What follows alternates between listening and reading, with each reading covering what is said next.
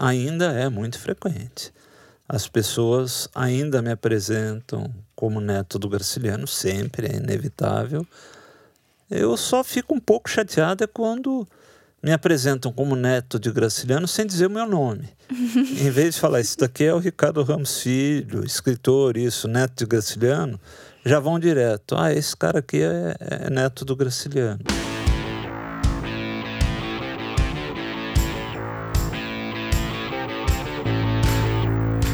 Bem-vindos ao Retrato, que é o podcast de gente falando com gente sobre coisas de gente, do projeto Draft. Eu sou a Rafaela Carvalho, eu sou editora de conteúdo do Draft e hoje quem está à minha frente é o Ricardo Ramos Filho.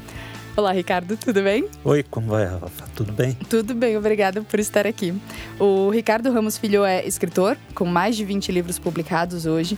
Ele é professor de literatura na FMU é, é doutorando em literatura na USP e talvez a gente não saiba nada disso, mas existe um elo que a gente pode fazer sobre quem é o Ricardo Ramos Filho. Ele é filho do Ricardo Ramos e neto do Graciliano Ramos, que para minha geração, por exemplo, eu tenho 29 anos e no meu ensino médio, Vidas Secas foi um livro que eu li e que me conecta à sua família diretamente. Legal, é. Vidas Secas é um livro que Vamos ver se continua com o sucesso, né? Porque era um livro adotado no vestibular e esse ano saiu, entrou Angústia no lugar do, do Vidas Secas. Vamos ver se ele continua fazendo o sucesso que faz. Ah, eu não sabia disso. Poxa vida, me senti um pouco velha agora. uh, e a gente está aqui para conversar com o Ricardo uh, sobre essa, essa linhagem familiar dele, mas também como uh, é muito interessante como quem é a nossa família pode nos definir em parte da nossa vida, mas como existem possibilidades da gente traçar a nossa própria trajetória de vida, entendendo de onde vêm esses caminhos e quem são as pessoas que compõem essa nossa trajetória, mas também é, tecendo uma história nossa por conta própria, né? Então, queria é, conversar com você, começando falando sobre o começo da tua vida profissional, que não foi na literatura, né? Não, não foi. É eu, eu venho de uma família, como você acabou de falar, de uma família de escritores, né? Avô escritor, pai escritor, casa frequentada por amigos do meu pai, cuja maioria era escritor, é, estantes para todos os lados, muitos livros. É, tanto eu é, quanto meus irmãos, a gente desde cedo se acostumou a ler bastante, então a gente lia muito quando era pequeno. E eu, num determinado momento da vida, naquele momento em que a gente, sabe, tem que ter aquela resposta: o que, que você vai ser quando você crescer? Eu imaginei que eu não gostaria de ser escritor, né? Tinha um desejo Eu achei de... que nessa família ser escritor seria falta de imaginação. falta de criatividade. E que sem imaginação, sem criatividade, eu não seria escritor de jeito nenhum. então eu procurei é, pensei na época no que tinha de mais diferente de literatura, de, de português, né? A matéria que a gente estudava na escola era português, que casualmente era a matéria em que eu ia melhor. Aí eu pensei, a mais diferente é matemática. Então eu fui, fui estudar matemática, né? Fiz um curso super bom de matemática, eu Entrei na faculdade em 74, me formei em 85. Demorei 11 anos para acabar o curso de matemática.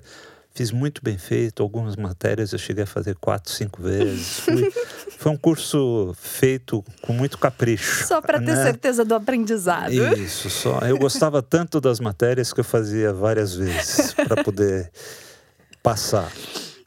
E nessa época aí, formado em matemática, comecei a trabalhar com TI, que também é uma coisa que não tinha na época, mas nunca e nunca teve nada a ver comigo, mas eu trabalhei muitos anos com TI.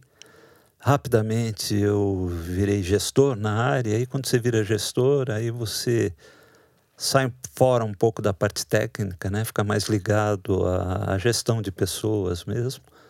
Então, trabalhei bastante tempo na, na área de TI, gerenciando equipes. E fiquei uns 30 anos nessa época e quando eu saí, né, quando o, o Banco Real primeiro foi comprado pelo ABN, Amro Bank, depois foi comprado pelo Santander. E aí eu o banco foi ficando muito diferente do que era, foi ficando muito agressivo, foi ficando muito competitivo, foi ficando um ambiente diferente do que era, eu acabei sendo demitido, né? E, e aí eu resolvi que estava na hora de eu, eu, nessa época eu já escrevia, já tinha virado escritor. Um determinado momento da vida eu comecei a ficar um pouco deprimido e fui ver o que, que era isso e descobri que era vontade de, de escrever. E aí eu já tinha virado escritor, já tinha uns, alguns livros escritos, e aí resolvi estudar literatura. Aí procurei a USP. É, é, foi um pouco difícil no começo entrar. Eles acharam estranho alguém formado em matemática querer fazer mestrado em literatura, mas aí com os livros que eu tinha escrito, com o tempo que eu, com as aulas que eu assistia, fui ficando conhecido na faculdade e acabei fazendo é, um mestrado. Não me deixaram fazer mestrado e eu queria, eu entrei na faculdade louco para estudar Júlio Verne. Eu sabia que eu queria, porque como eu era escritor de literatura infantil, eu sabia que eu queria fazer alguma coisa na área de infantil ou juvenil. Mas a minha orientadora não deixou. Ela falou: tem alguém, algum autor que você conheça melhor do que o Graciliano, que você tenha lido mais do que o Graciliano? Você lê em francês? Eu falei: não. Ela falou: então você não tem por que estudar Júlio Verne, você vai estudar Graciliano. E aí eu fiz mestrado em Graciliano e que eu trabalhei A Terra dos Meninos Pelados, que é um livro infantil do Graciliano. E agora estou fazendo doutorado num conto dele, que é um conto que pode ser considerado. Saiu num livro adulto, primeiro em 47, num livro Insônia, mas em 2013 a gente da família resolveu publicar como livro infantil ilustrado. E eu estou estudando no doutorado esse caminho, né? É, o que, que acontece nesse caminho quando você tira um texto que foi escrito para adulto de um uhum. livro para adulto e dá a ele um, um texto visual, né? Uhum. É, acrescenta as ilustrações, é, se ele tem a capacidade de virar um, um livro é, infantil. Eu estou estudando isso. É, e é, o que é muito interessante da sua trajetória é ver esse arco. Assim, foi, é quase como um elástico que você tensiona e puxa para longe, e de alguma maneira, depois, quando ele relaxa, ele volta para perto. Assim, parece a sua relação com uh, o legado que a sua família te deixou, o legado intelectual que a sua família te deixou, de alguma maneira parece isso, assim, de ter se afastado e de alguma maneira agora se reaproximar. Eu queria que você me falasse um pouco a gente voltasse para o começo dessa linha do uhum. tempo e você me falasse se você se lembra do momento em que você decidiu fazer matemática e qual que foi a reação dessas pessoas do seu convívio familiar à sua volta. Você se lembra de como foi? É, eu me formei em matemática casualmente. Eu, hoje em dia falo até que eu, que eu fiz matemática, mas eu, quando era menino, eu, eu queria fazer medicina. Mas eu era muito boêmio, muito, muito da noite, estudava muito pouco. Então, o primeiro vestibular que eu fiz para medicina, eu não passei. Uhum. E aí eu fui fazer de novo. E com meu pai já meio me olhando, já meio desconfiado, já meio bravo, né? Porque era o segundo vestibular. Então, mas ao mesmo tempo eu já sabia que eu não ia passar de novo, porque eu continuava boêmio, continuava no estudando, continuava na farra e não ia passar em medicina de novo, né? Então eu na PUC eu prestei vestibular para física. E meu pai achava um barato, falava física, que que bacana, vai ser físico nuclear, que negócio legal, que bacana. Aí eu falei, fiquei contente. Eu falei, não, ele se eu passar em física, ele vai ficar contente, vai parar de me encher a paciência, eu vou poder viver do jeito que eu quero. E aí eu entrei em física, continuei boêmio, continuei enchendo a cara, continuei na noite. E, e lá para o meio do curso de física, física tinha uma coisa que eu não suportava, que era laboratório. E os dois primeiros anos eram exatamente iguais, de física e matemática. Então eu falei, sabe uma coisa, eu vou mudar para matemática que aí eu me livro dos laboratórios.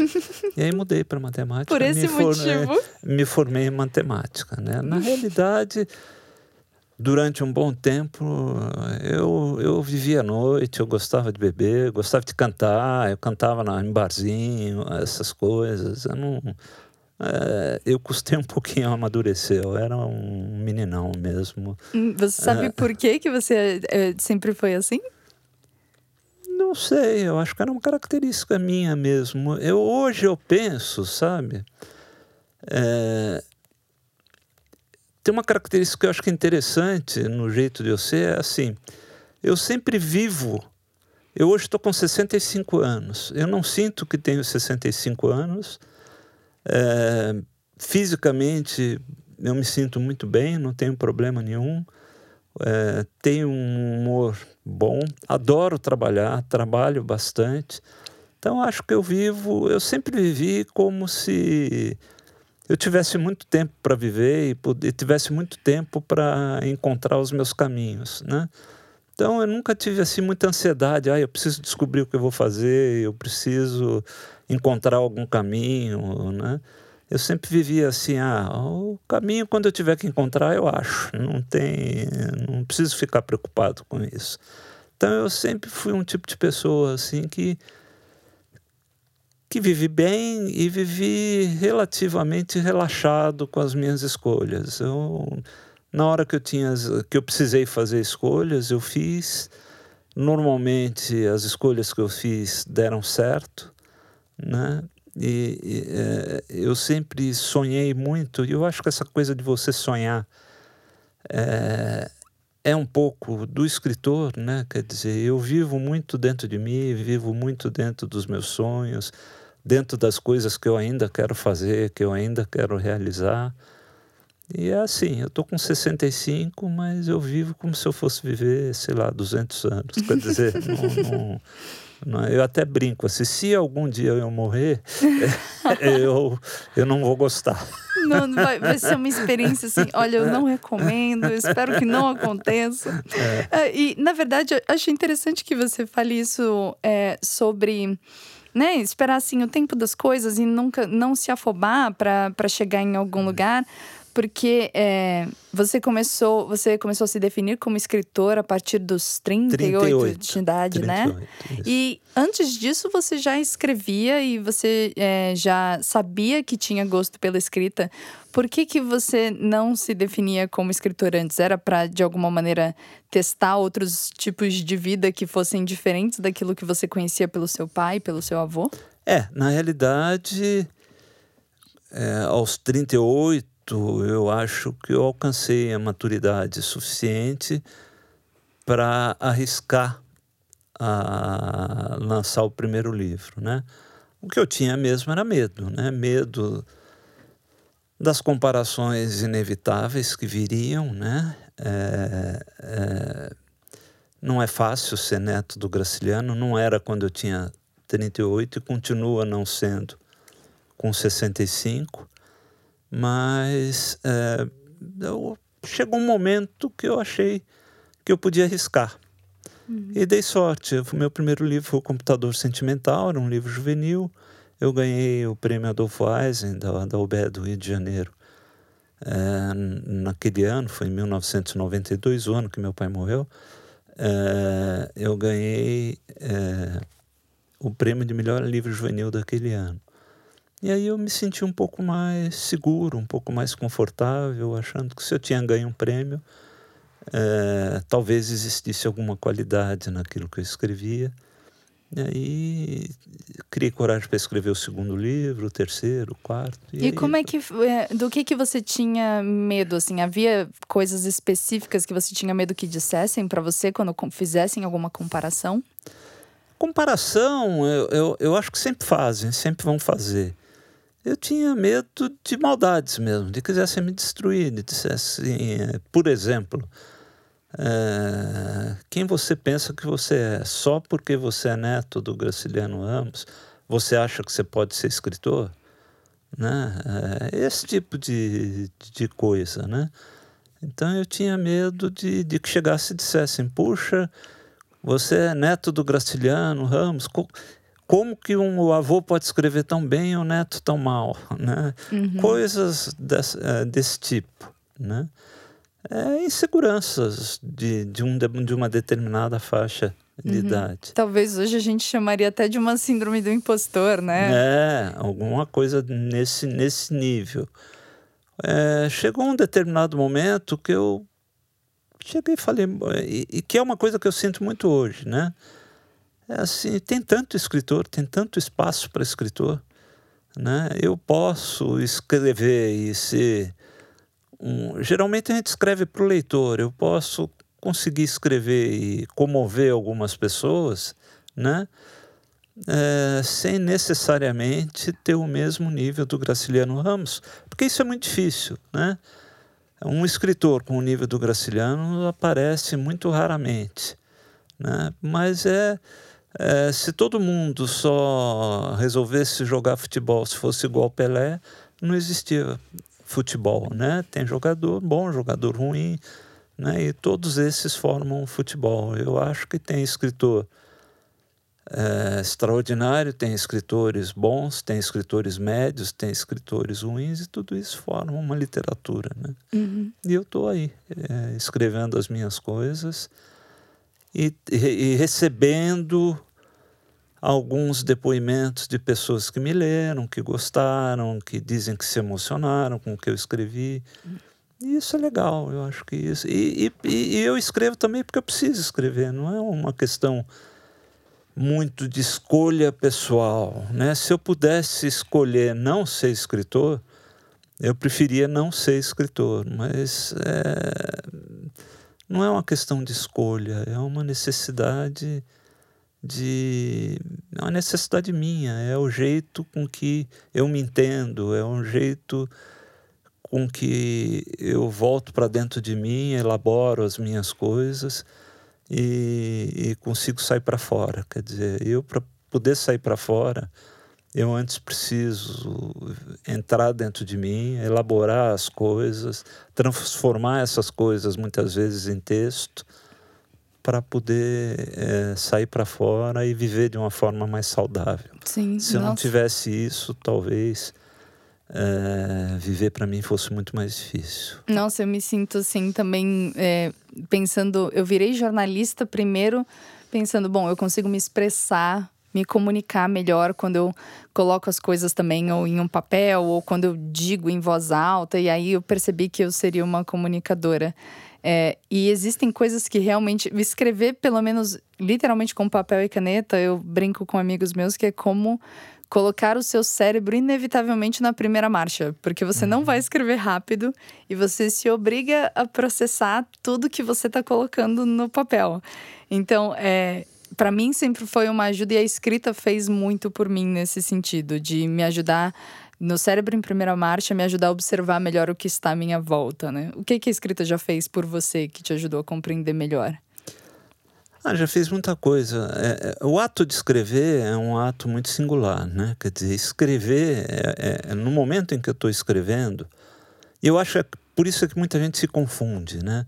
Tem aquela coisa uh, de ouvir as musas, de estar tá inspirado, coisas que eu não, não acredito. Eu acho que o, o ato de escrever, quando você escreve, você nunca está muito consciente do que você está fazendo, né? Porque muitas vezes não é o consciente que está se manifestando tanto, é, é o inconsciente que está se manifestando. E o inconsciente precisa se manifestar, né? Tanto através do sonho, quando a gente sonha, é um inconsciente se manifestando, Freud já estudou isso, né? E quando a gente escreve, muitas vezes o inconsciente também é, acaba é, trazendo para a gente coisas que depois você vai ler e vai falar: olha, fui eu que escrevi isso, onde é que estava isso? Quem é essa onde, pessoa? Da onde saiu isso? Quem é essa pessoa que apareceu aí, né? Uhum. É, por isso que os místicos às vezes mistificam um pouco uhum. isso, né? É, então, por mim, fez muita coisa. Por mim, é, escrever me acalma, escrever faz de mim, tanto escrever como ler, né? fazem de mim uma pessoa melhor, uma pessoa é, mais sensível, uma pessoa com maiores condições de olhar o entorno e entender o que está acontecendo. Você acha que você compreenderia isso bem se você não tivesse vindo de uma família de escritores? Olha, eu nem sei se eu seria escritor se eu não tivesse vindo de uma família de escritores, né? Embora eu considere que isso não tem nada a ver com a genética, né? É, era uma coisa que me irritava muito quando eu era menino, que eu tirava notas boas em redações. Eu tinha uma professora que dizia: ah, é filho de peixe, peixinho é. Né? Filho e neto de peixe, peixinho a árvore, é. O fruto não é, cai longe do é, pé. Ou seja, é, eu me irritava um pouco porque tirava um pouco do meu mérito, né? Quer dizer, eu não tinha escrito bem por minha causa, eu tinha escrito bem por ser filho de quem eu era e por ser neto de quem eu era, né? Então eu, eu é, mas eu continuo achando que não é uma questão é, uma questão genética, embora eu já tenha uma sobrinha que está vindo aí como escritora, também filha da minha irmã, a Joana Ramos, que acabou de escrever um romance maravilhoso, eu gosto muito, um romance chamado Subtração, que ela está tentando publicar. Então, vamos dizer, seria a quarta geração de escritores na família, né?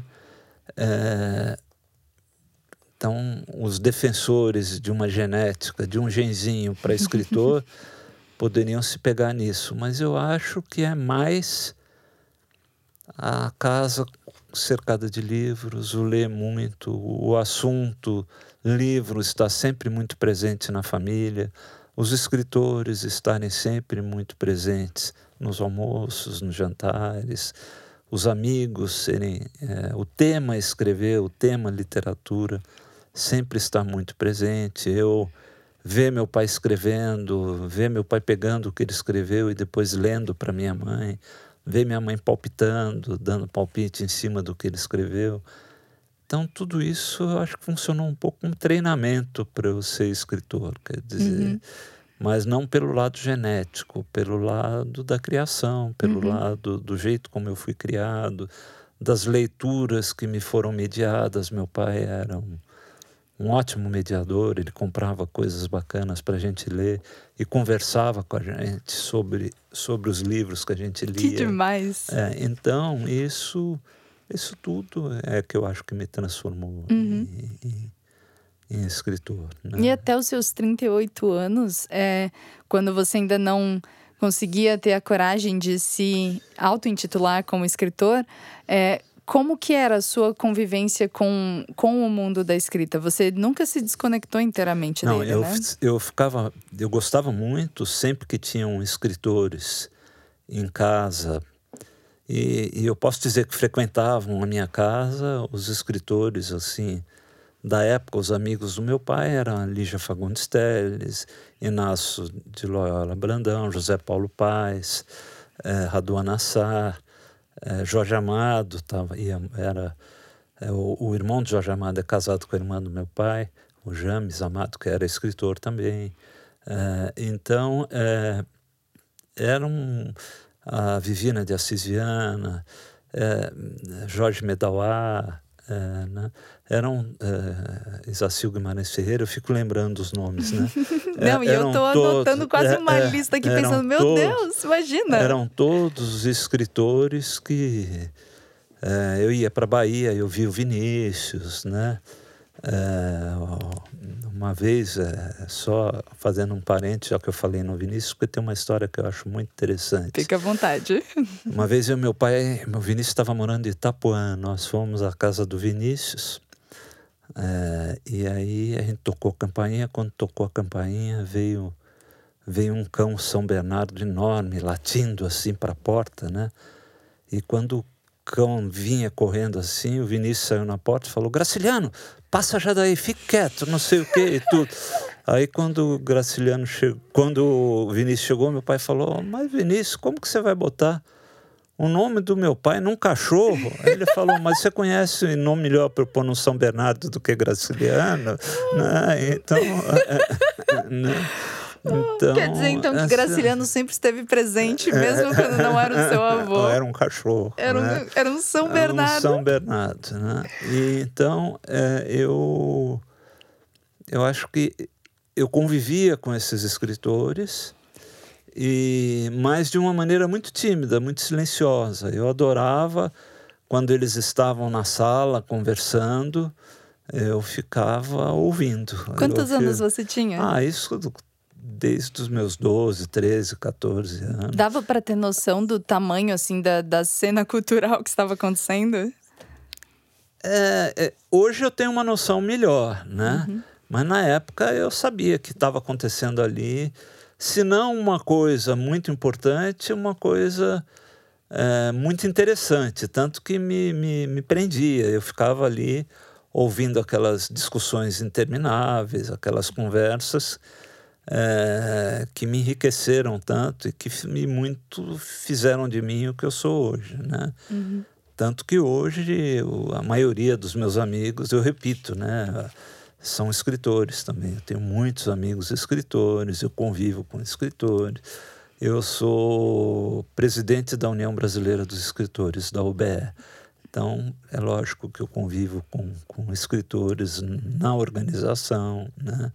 Então, é, tudo isso foi uma formação que eu tive dentro de casa, né? Sim. Ouvir essas pessoas tão bacanas e tão importantes para a nossa literatura falarem de literatura. Né? Sim. E, e eu queria que você me contasse um pouco mais sobre essas inevitáveis comparações e como você, antes da gente gravar, você chegou a me falar que, no caso do seu pai, ele era uma pessoa que, assim, não gostava dessas comparações e sempre dava alguma resposta atravessada de alguma é, maneira. O, meu pai.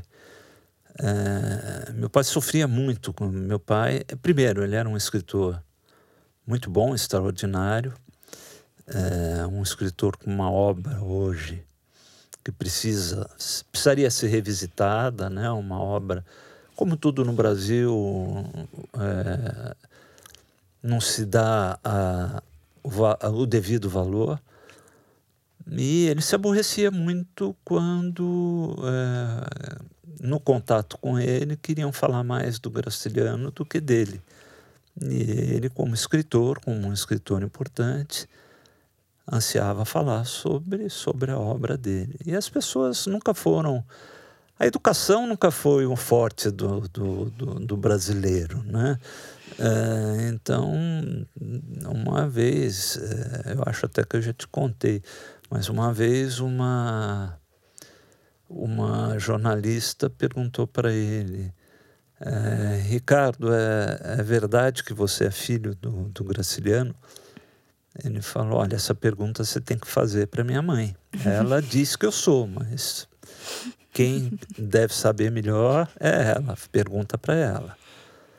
E essa pobre dessa jornalista, eh, não contente com essa resposta e com esse mau humor, né, é, insistiu e falou: E como que é ser filho do Graciliano? Uhum. Aí meu pai respondeu: é, eu não tenho a menor ideia, porque eu nunca fui filho de outra pessoa para poder comparar. Quer dizer, então era o jeito que ele respondia, né? Ele não queria. É, o que para mim, eu acho que como sou uma geração depois, é um pouco mais simples. De alguma ou, maneira ou talvez, menos, é, né? Além de respingar menos, acho que tem uma questão de temperamento também. Eu não sou uma pessoa, eu sou uma pessoa menos talvez menos irritadiça do que era o meu pai. Meu pai ficava meio irritado com esse tipo de coisa. Eu, é, eu quando a coisa me incomoda, eu tento consertar. Né? Quer dizer, se eu vou a uma feira literária falar sobre um livro meu, e na feira é, está lá, é, no, no programa da feira, é, na terça-feira, às 10 horas da manhã, Ricardo Ramos Filho, neto de Graciliano, falará sobre seu livro é, Se Eu Não Me Chamasse Raimundo. Eu ligo para a organização da feira e falo: escuta. Eu sou mais do que um eu, aposto, eu né? vou falar sobre o meu livro Se Eu Não Me Chamasse Raimundo. Não vou falar sobre o Graciliano. Para que botar esse parente, esse neto de Graciliano, dá para tirar? Ah, pois não, a gente tira. Então, por favor, tira. Aí eles é, tiram, né? Quer dizer, uhum. então eu procuro. Agora, como eu fiz mestrado em Graciliano, estou fazendo, terminando o doutorado, eu tenho que defender até dezembro, terminando o doutorado sobre Graciliano, obviamente, ontem, por exemplo, eu fui dar uma aula na USP à tarde sobre literatura infantil do Graciliano. Eu volto e meia sou chamado para falar sobre o Graciliano. Por causa então, da sua pesquisa mesmo, né? Porque eu sou um pesquisador de Graciliano e é lógico que, como pesquisador de Graciliano, é muito interessante para quem convida também o fato de eu ser neto dele. e aí eu não posso chegar lá escondendo que eu sou neto, até porque as perguntas muitas vezes feitas é, vão por esse caminho, né? O que que o neto de Graciliano acha disso, acha daquilo? O neto teve alguma informação uhum. é, diferente daquela que todo mundo conhece, tudo. Então, eu aí, como eu estou lá para falar sobre Graciliano, não, e não sobre a minha obra não me incomoda. Uhum. Mas quando é para falar sobre a minha obra, minha obra eu esqueço Graciliano. Sim. E, né? e houve um momento que você, ente, é, você entendeu como traçar melhor essa linha entre. É, para não ser apenas esse aposto, né? Porque é muito, acho que na verdade é até muito fácil para as pessoas fazer essa colocar esse aposto para te definir e é quase uma maneira que pode ser considerada preguiçosa de definir o seu trabalho também a partir dos créditos dados a outro é, outro profissional. Né? Houve algum momento que você aprendeu a traçar onde está essa linha? Não, eu ainda não aprendi, não. Eu é, é, até porque é, ainda é muito frequente. As pessoas ainda me apresentam como neto do Graciliano, sempre é inevitável, eu só fico um pouco chateada quando me apresentam como neto de Graciliano sem dizer o meu nome. em vez de falar, isso daqui é o Ricardo Ramos Filho, escritor, isso, neto de Graciliano, já vão direto. Ah, esse cara aqui é, é neto do Graciliano. E não dizem meu nome, não falam o que eu faço, não dizem quem eu sou. Quer dizer, ali está uma entidade que é neta do Graciliano só. Né? Aí é um pouco irritante, né? Até porque é grosseiro, né? É, é falta de tato. Pô, eu tenho um nome, me, gente. É, me, pode dizer que eu sou neto do Graciliano, mas me apresenta primeiro, não tem, né? Fala um pouco do que eu faço, tudo. Até né? porque, né, vem às vezes de lugares de pessoas que já conhecem a gente, que talvez para iniciar uma conversa meio que fala isso, mas gera um desconforto também. É. Né? Agora, hoje em dia eu tenho muito amigos, muitos amigos que que já chegam assim e já falam, ó, antes de eu dizer aquilo que vocês estão esperando dizer, que ele é neto graciliano, eu vou dizer isso, isso, isso, isso, isso, isso, isso, aí fala um monte de coisa. Né? é, e uma coisa que eu é, queria saber um pouco também sobre o seu trabalho é você escrever livros infantis. Me conta um pouco mais de como que você descobriu que esse era o seu universo, que também de alguma maneira se dissocia do, dos trabalhos principais do seu pai e do seu avô, embora esteja relacionado com seja escrita também. Me fala como que você se encontrou na literatura infantil e se de alguma maneira isso também é um jeito de ser igual, porém diferente. É, tem essas duas respostas, né? É, eu vou dizer porque eu falei em duas respostas, vou dar as duas. Essa que você falou é uma, né? É, é, tem esse caminho de, ah, o Graciliano foi romancista, o Ricardo Ramos foi mais contista. Então, se eu for para a área infantil e juvenil, cada um ocupam um, um, uma seara e, e, vão me deixar em paz na minha seara, que é da literatura infantil e juvenil. Esse é o meu é, universo aqui. Esse aqui, eu tenho 20, mais de 20 livros nessa área, nenhum dos dois escreveu tanto nessa área. Na família, então, quem é autoridade ah, sou então eu. eu. Nessa área aqui, quem manda sou eu. Nesse pedaço aqui é meu. Né? Agora, tem também uma coisa é, que eu acho que também é, é uma resposta. É, eu até hoje leio muito, eu, eu acho que eu sou um, um bom leitor, mas sem a menor sombra de dúvida, eu não leio o que eu li até os meus 16 anos. Até os meus 16 anos, a leitura era, era uma obsessão. Era uma coisa. Várias vezes eu varei a noite lendo. É, é, levantei de manhã para ir para a escola depois de ter passado a noite inteira lendo na cama. Então, é, e a leitura, literatura infantil e juvenil, para mim tem um lado afetivo muito grande, porque os livros que eu lia nessa época eram livros infantis e juvenis.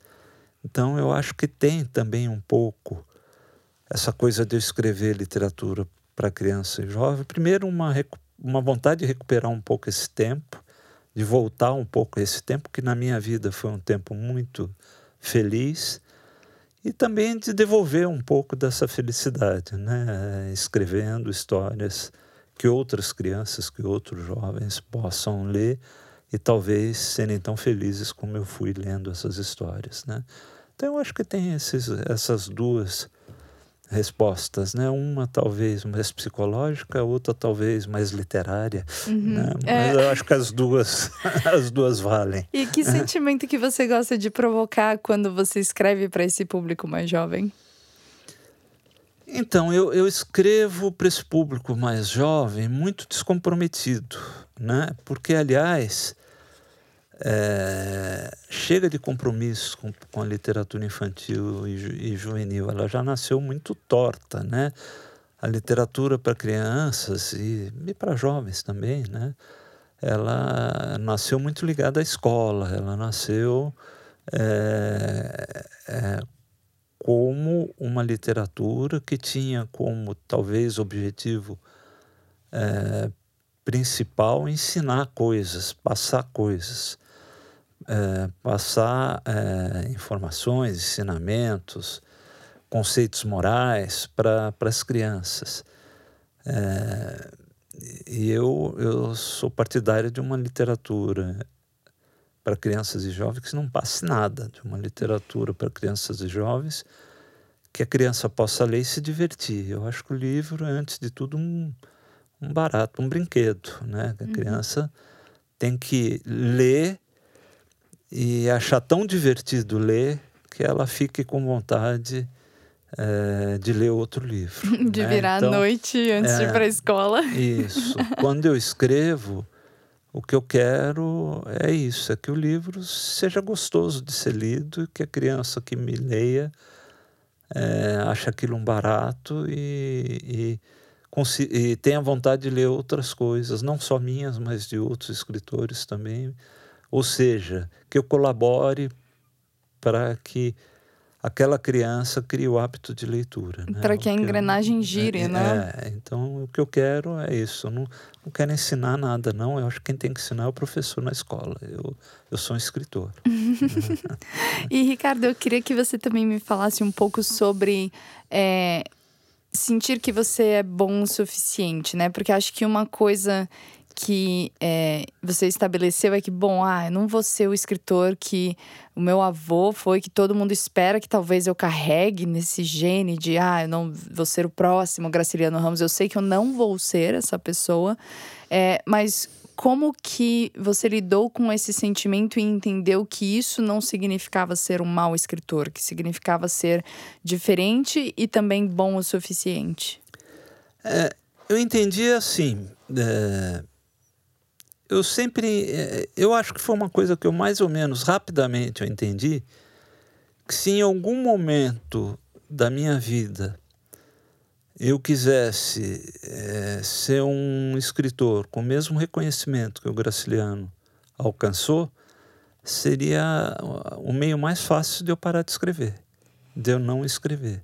Que para eu continuar escrevendo, que era uma coisa importante para mim e que continua sendo, é, eu tinha que entender que existe um caminho que é o meu caminho como escritor, que é o caminho que eu trilho, né? É, que existe o texto que eu faço, que é o meu texto, e que tanto o meu caminho quanto o meu texto são diferentes do, do Graciliano.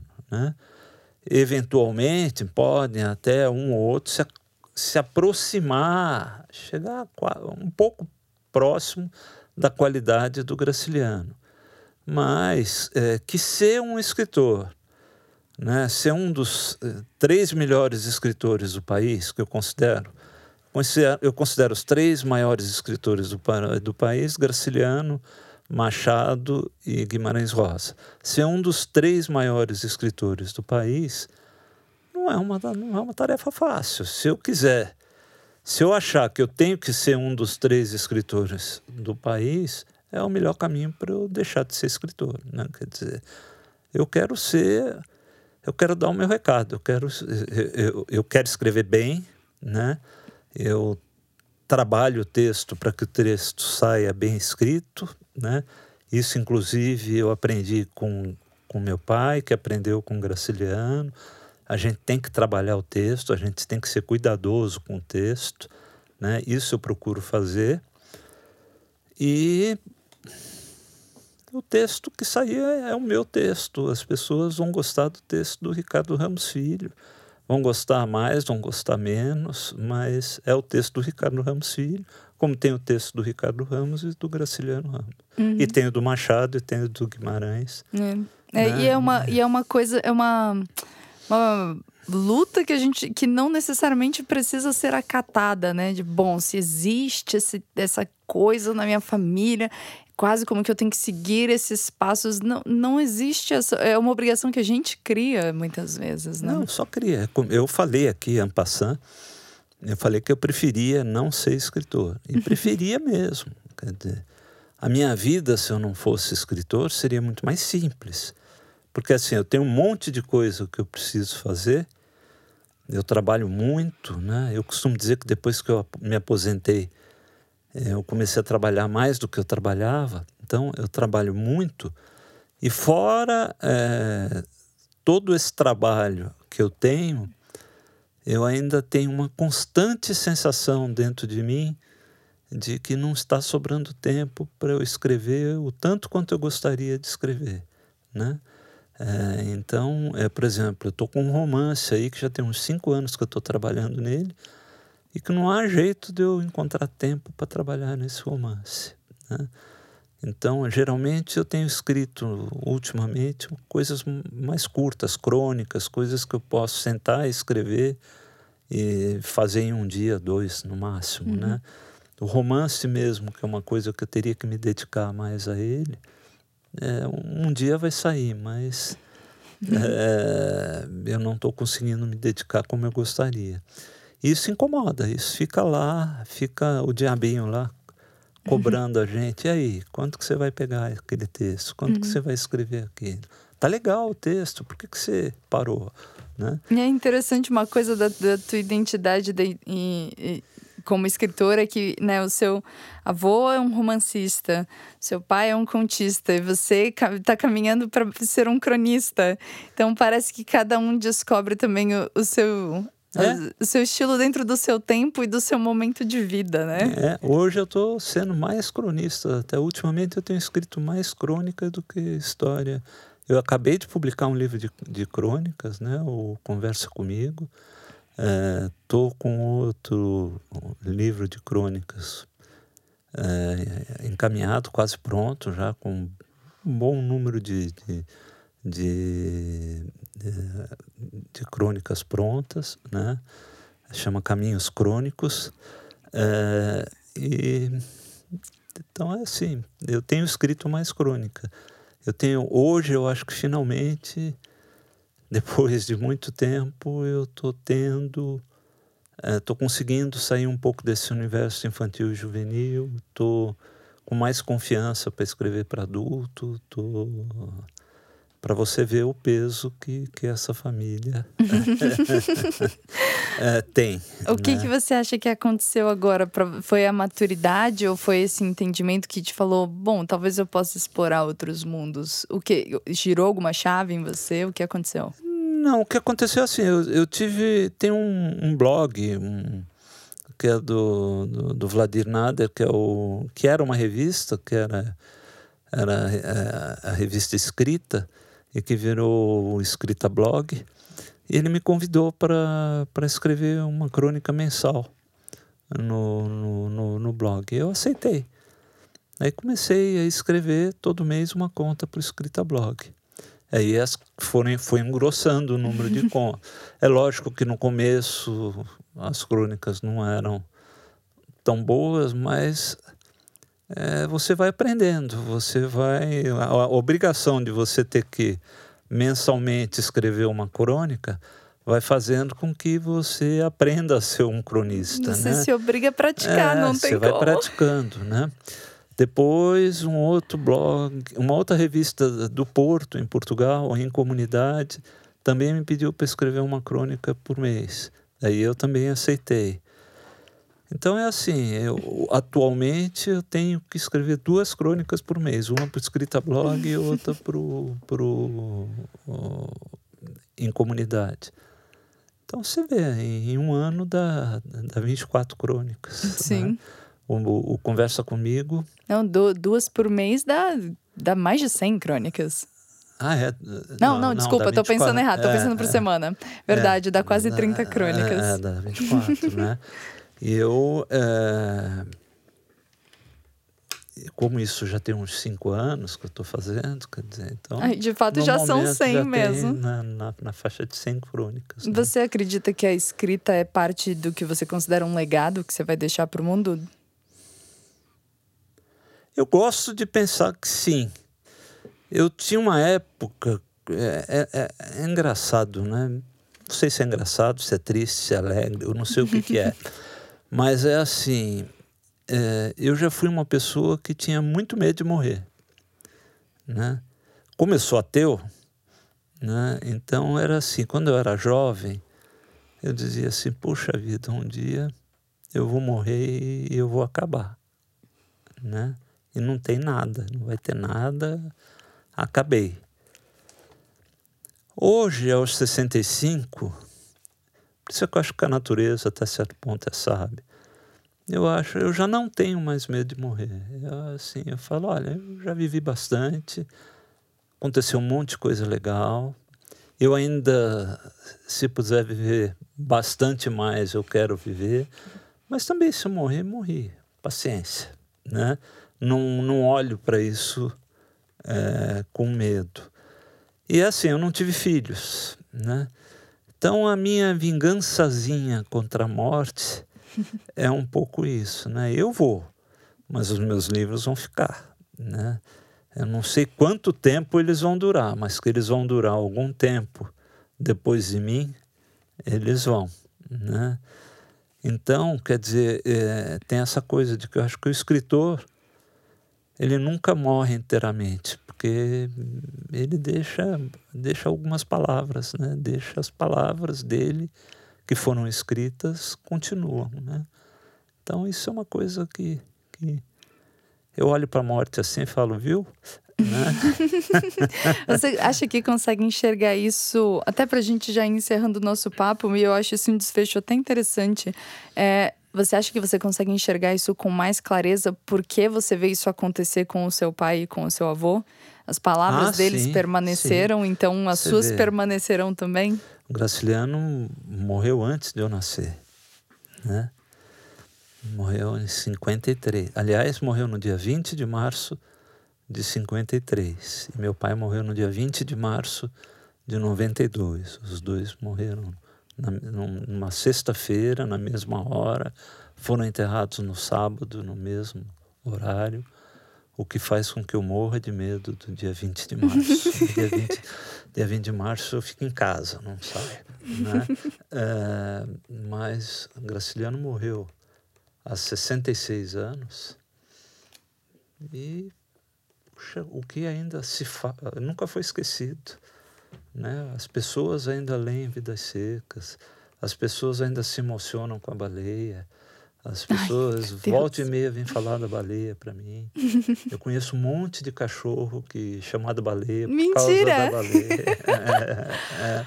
Então, é, você vê, de alguma maneira, ele continua muito vivo. Né? né? Todo aniversário dele, dia 27 de abril, não, dia 27 de outubro, que é o aniversário dele, eu vou estar na Livraria da Vila, numa mesa com Marcelino Freire e com a filha do, do Paulo Freire, falando sobre ditaduras e a, e a, e a ditadura que Graciliano viveu, o fato dele ter sido preso, né? as diversas ditaduras do país. Né? Então isso mostra o quanto ele ainda está vivo. Né? Tudo isso é legado, né? É, tudo isso. Né? Meu pai, é, outro dia, eu peguei uma prova do Enem, tinha uma questão é, que era em cima de um livro, do, do, do, de, um, de um conto do meu pai. Quer dizer, também está tá presente, né? Então, de alguma maneira, isso faz com que a gente não morra. Né?